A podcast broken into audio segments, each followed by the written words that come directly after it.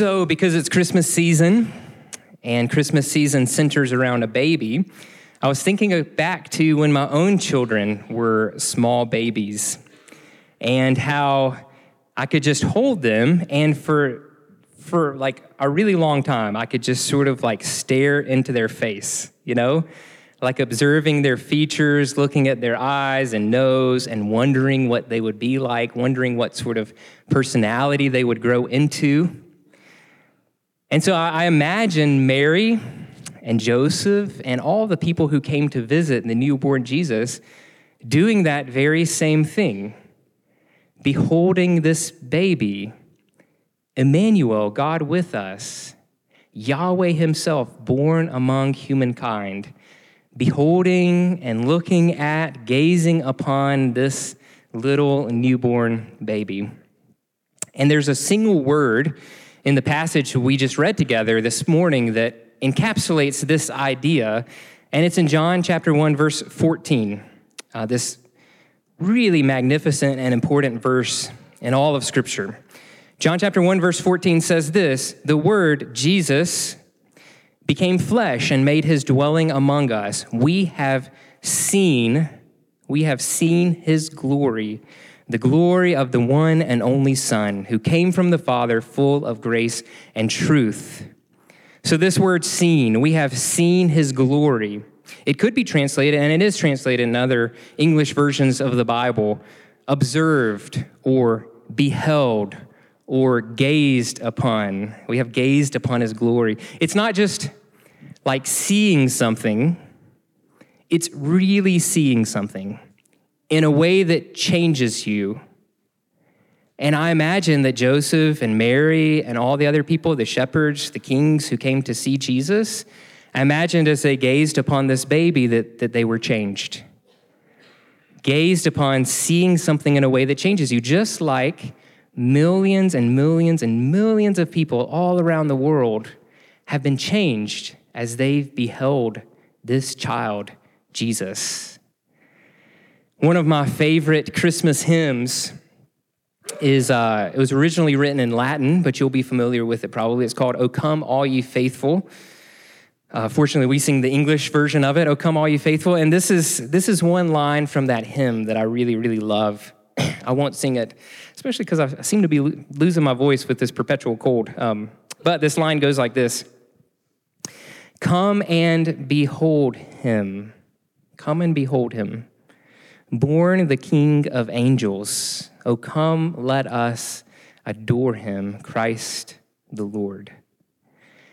And so, quite simply, that's what I want us to do this morning to gaze upon, to come and behold him, to see Jesus, Christ the Lord. Oh, come, let us adore him. Come and behold him. I preached several weeks ago on the first Sunday of Advent, and on that Sunday, I had this like passion in my bones that we would not miss out on Jesus in the busyness of the Advent and Christmas season. And that's still my passion for you, but that's also my passion for me that we would not miss out on Jesus in the busyness how exhausting this season can sometimes be. So this this morning I just want to simply look at this passage of scripture that we just read together and meditate on six different aspects or characteristics or attributes of Jesus that we see here. Come and behold him. Let's quite simply together behold Christ the Lord, this baby, the Lord Christ. And so, before we launch into this, I want to start with two encouragements or challenges for you. The first is that I want you to be really open. I invite you to have, have an open posture this morning. I know for some of you, for many of you, because we're in Memphis, we're in the Bible Belt, these will be things that you've heard a lot of times before. These, these might even be things that like stir up things inside of you. And so, whether that's you or whether these are sort of new realities to ponder, I invite you to be open to whatever it is that the Spirit might want to speak to your heart this morning. And then, secondly, I want you to be aware. To be aware, like if there are things stirred up inside of you as you're open to whatever the Spirit might do, simply be aware. Simply be aware of what's happening. You know, our first practice as a church, we talk about these eight practices that we want to embody together as Christ City Church. The first one is choose presence. And I, this is what choosing presence means. This is what it looks like simply being open and then being aware of what's happening around you and inside of you.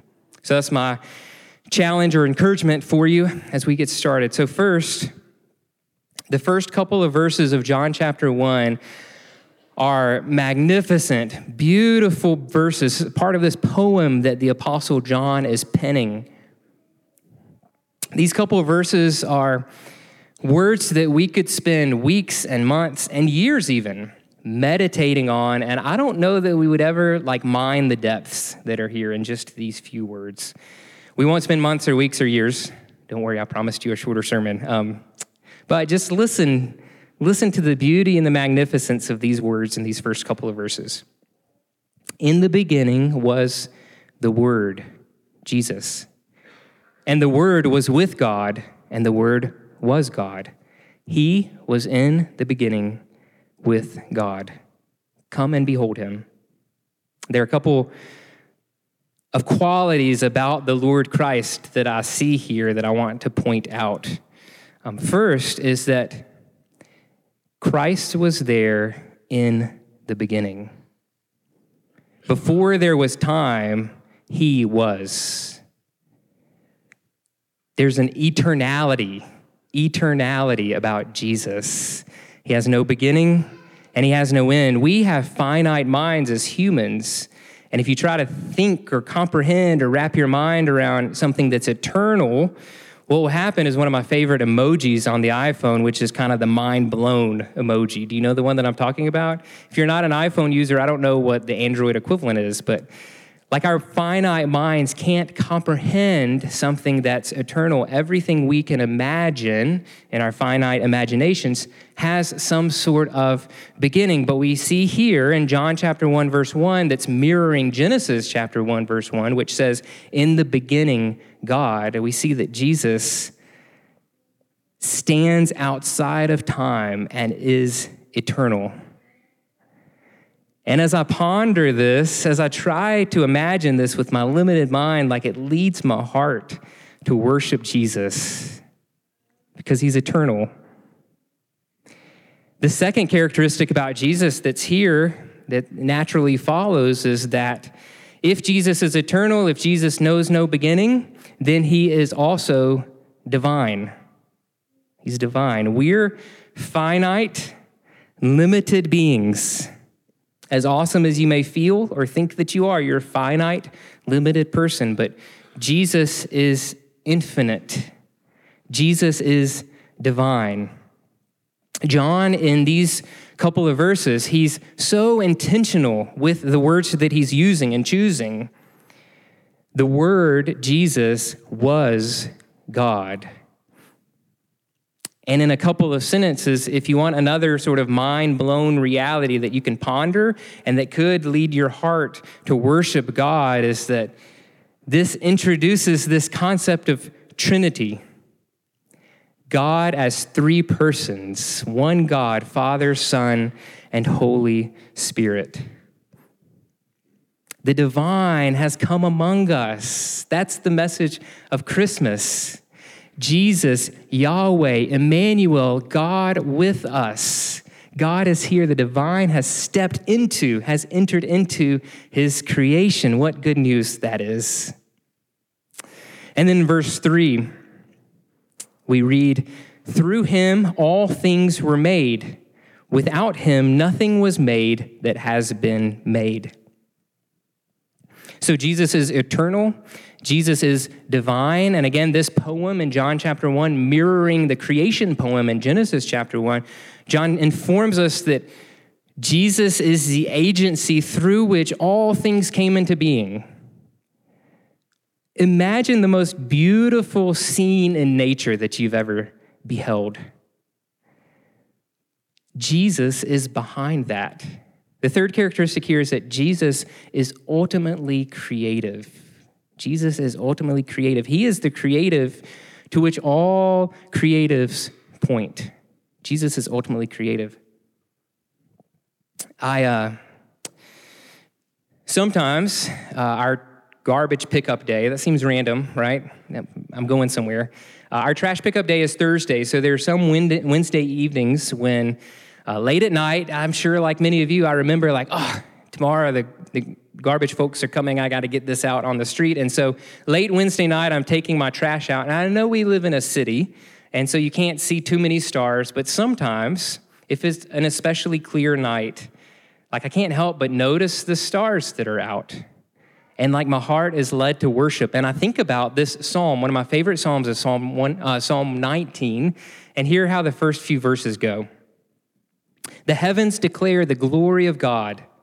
The skies proclaim the work of his hands. Day after day, they pour forth speech. Night after night, they reveal knowledge. They have no speech. They use no words. No sound is heard from them. Yet, their voice goes out into all the earth, their words to the ends of the world.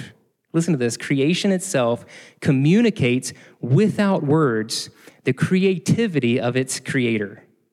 Creation itself, nature, the beauty of the world around us, communicates without words the creativity of its creator. The splendor of creation gives us a glimpse at the splendor of Jesus. The splendor of creation gives us a glimpse at the splendor of Jesus. And then, of course, if all things were created through him, if Jesus is ultimately creative, then that means that he's also ultimately powerful. That Jesus is all powerful. He's eternal, he's divine, he's creative, and he's all powerful. The Trinity, Father, Son, and Holy Spirit, creates this is a Latin word for you, a Latin phrase, ex nihilo, which means out of nothing. God creates out of nothing. Imagine yourself, like, again, something that our finite imaginations can't wrap around. Because if we're going to create anything, we have to have raw materials to work with, right? Wood or concrete or paint or canvas, some sort of raw materials to work with, a computer on which you can code and bring an app or something to life. We have to have raw materials to work with, but the Trinity, the divine, creates from nothing. He's all powerful more power than we can begin to comprehend. Now, I know, and I'm with you, that in our day, power is looked upon with a lot of distrust, right?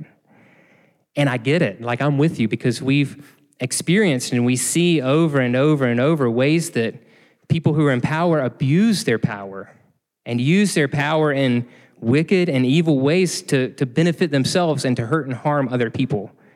We've experienced that and we see it over and over. So there's this like growing distrust in our bones when we hear talk of authority and power, right?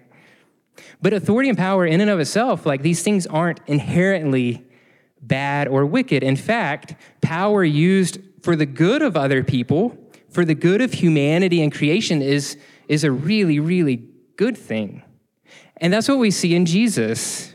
Paul talks about in Philippians chapter 2 that Jesus, he was in the form of God, he's divine, yet he lowered himself. He made himself nothing. He took on the form of a servant. He was born in the likeness of humankind. He was born as one of us. And he lowered himself all the way to the point of death, even death on the cross, this humiliating, torturous means of death.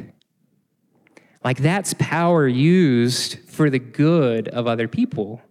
Jesus came not to be served, but to serve others, to give his life as a ransom for many. Like this sort of power that we see in Jesus is, is ultimately good news. Even in the midst of power being abused all around us, this is power as it was meant to be. And then back to verse 14, let me read to you the way that um, Eugene Peterson translates or paraphrases John chapter 1, verse 14 in his, uh, his paraphrase of the Bible called The Message. He writes, The Word became flesh and blood and moved into our neighborhood. The Word became flesh and blood and moved into our neighborhood. This eternal and divine and ultimately creative and all powerful being, Emmanuel, Jesus, Yahweh, he is not distant, he is not aloof, but he has come near. The word Jesus became flesh and blood, just like you and me, and he moved into our neighborhood. That's the message of the incarnation. That's the story of Jesus. And that's such good news for you, too, because we know what it's like to walk through life lonely, right? Wondering where God is, wondering if there's anyone who is in this with us. And those times are, are real and legitimate, and I know what that's like too.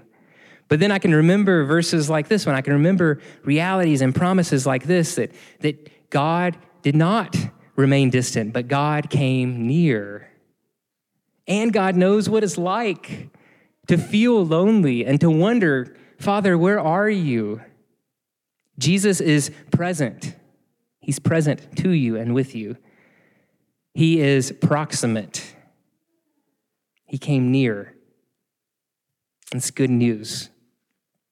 And then lastly, this culminates at the end of verse 14 when John writes that we have seen his glory, the glory of the one and only Son who came from the Father, full of grace and truth.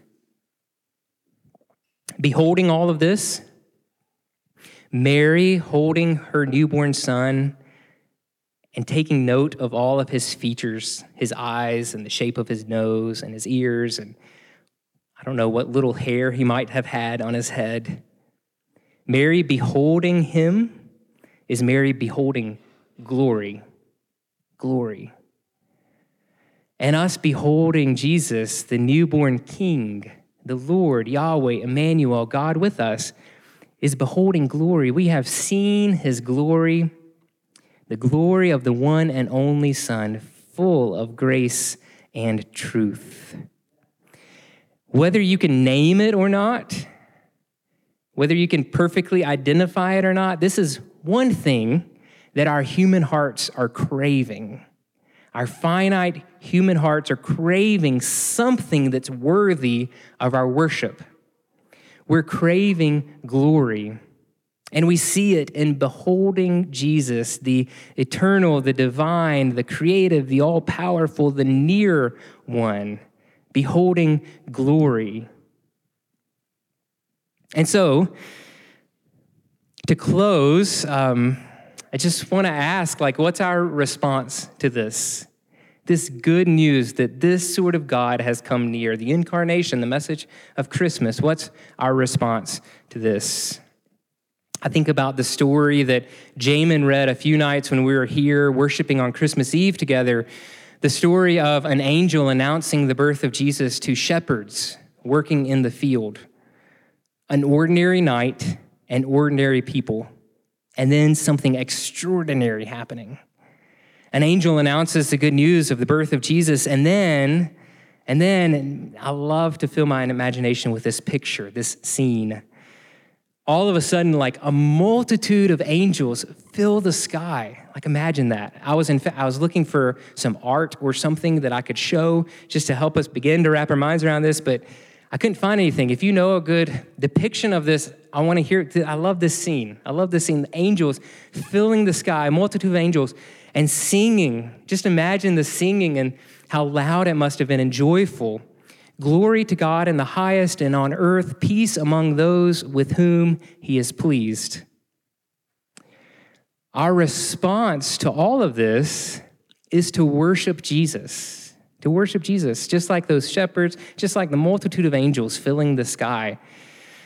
One of my favorite books is this little book by C.S. Lewis called Mere Christianity. And he talks about in the book that when we come face to face with Jesus, like we, we have to do something. It demands a reaction or a response. Jesus demands that we react or respond in some way. And Jesus, like, he, he really is a legitimate, real historical figure. And so C.S. Lewis says there are only three categories. There are only three categories for the reality of Jesus. Either Jesus is liar, like everything he says is a sham and it's a lie, or either Jesus is a lunatic who maybe really believes the things he's saying are true, but he's just psychotic and out of his mind, Or the only other category that's left is that Jesus is Lord. And he really is who he says that he is. Jesus is either liar, lunatic, or Lord. Our response, that's right. Our response is, is to behold glory, to come and behold him, and to worship Jesus as Lord. In verses 12 and 13 of this beautiful poem that John writes in John 1, he, he says this To everyone who does receive Jesus, who believes in his name, believes that he's Lord, that he is who he says he is, God gives the right to become children of God, children who are not born of natural descent, nor of human decision, nor a husband's will, but children who are born of God. We get to be a part of in this believing Jesus is Lord, we get to be part of this, this kingdom of God where God's rule and reign is going forth into all creation. We get to be his children and a part of the good and new thing that Jesus is doing on this earth.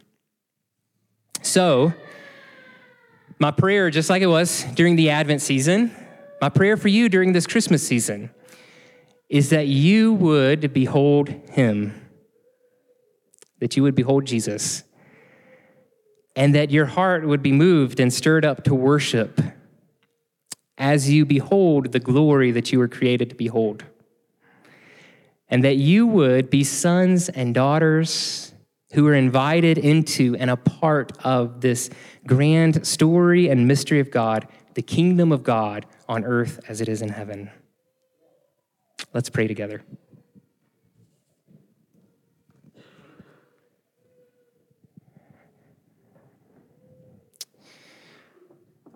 Lord, thank you for this good news. That Jesus, you, the eternal, divine, all powerful, creative, glorious one, came near. That you're not distant, you're not aloof, but you love us and you pursue us on our best day and on our worst day. that the extraordinary invades the ordinary. And my prayer for all of us in this room is that we would not miss out on Jesus this Christmas, but we would come and behold him, the one who was born, the King of angels, and our hearts would be stirred up to adore him. And as we come now to communion, these ordinary elements, bread and wine, I pray that we would find them extraordinary and they would be for us the body and blood of your Son, Jesus Christ. We pray in his name. Amen.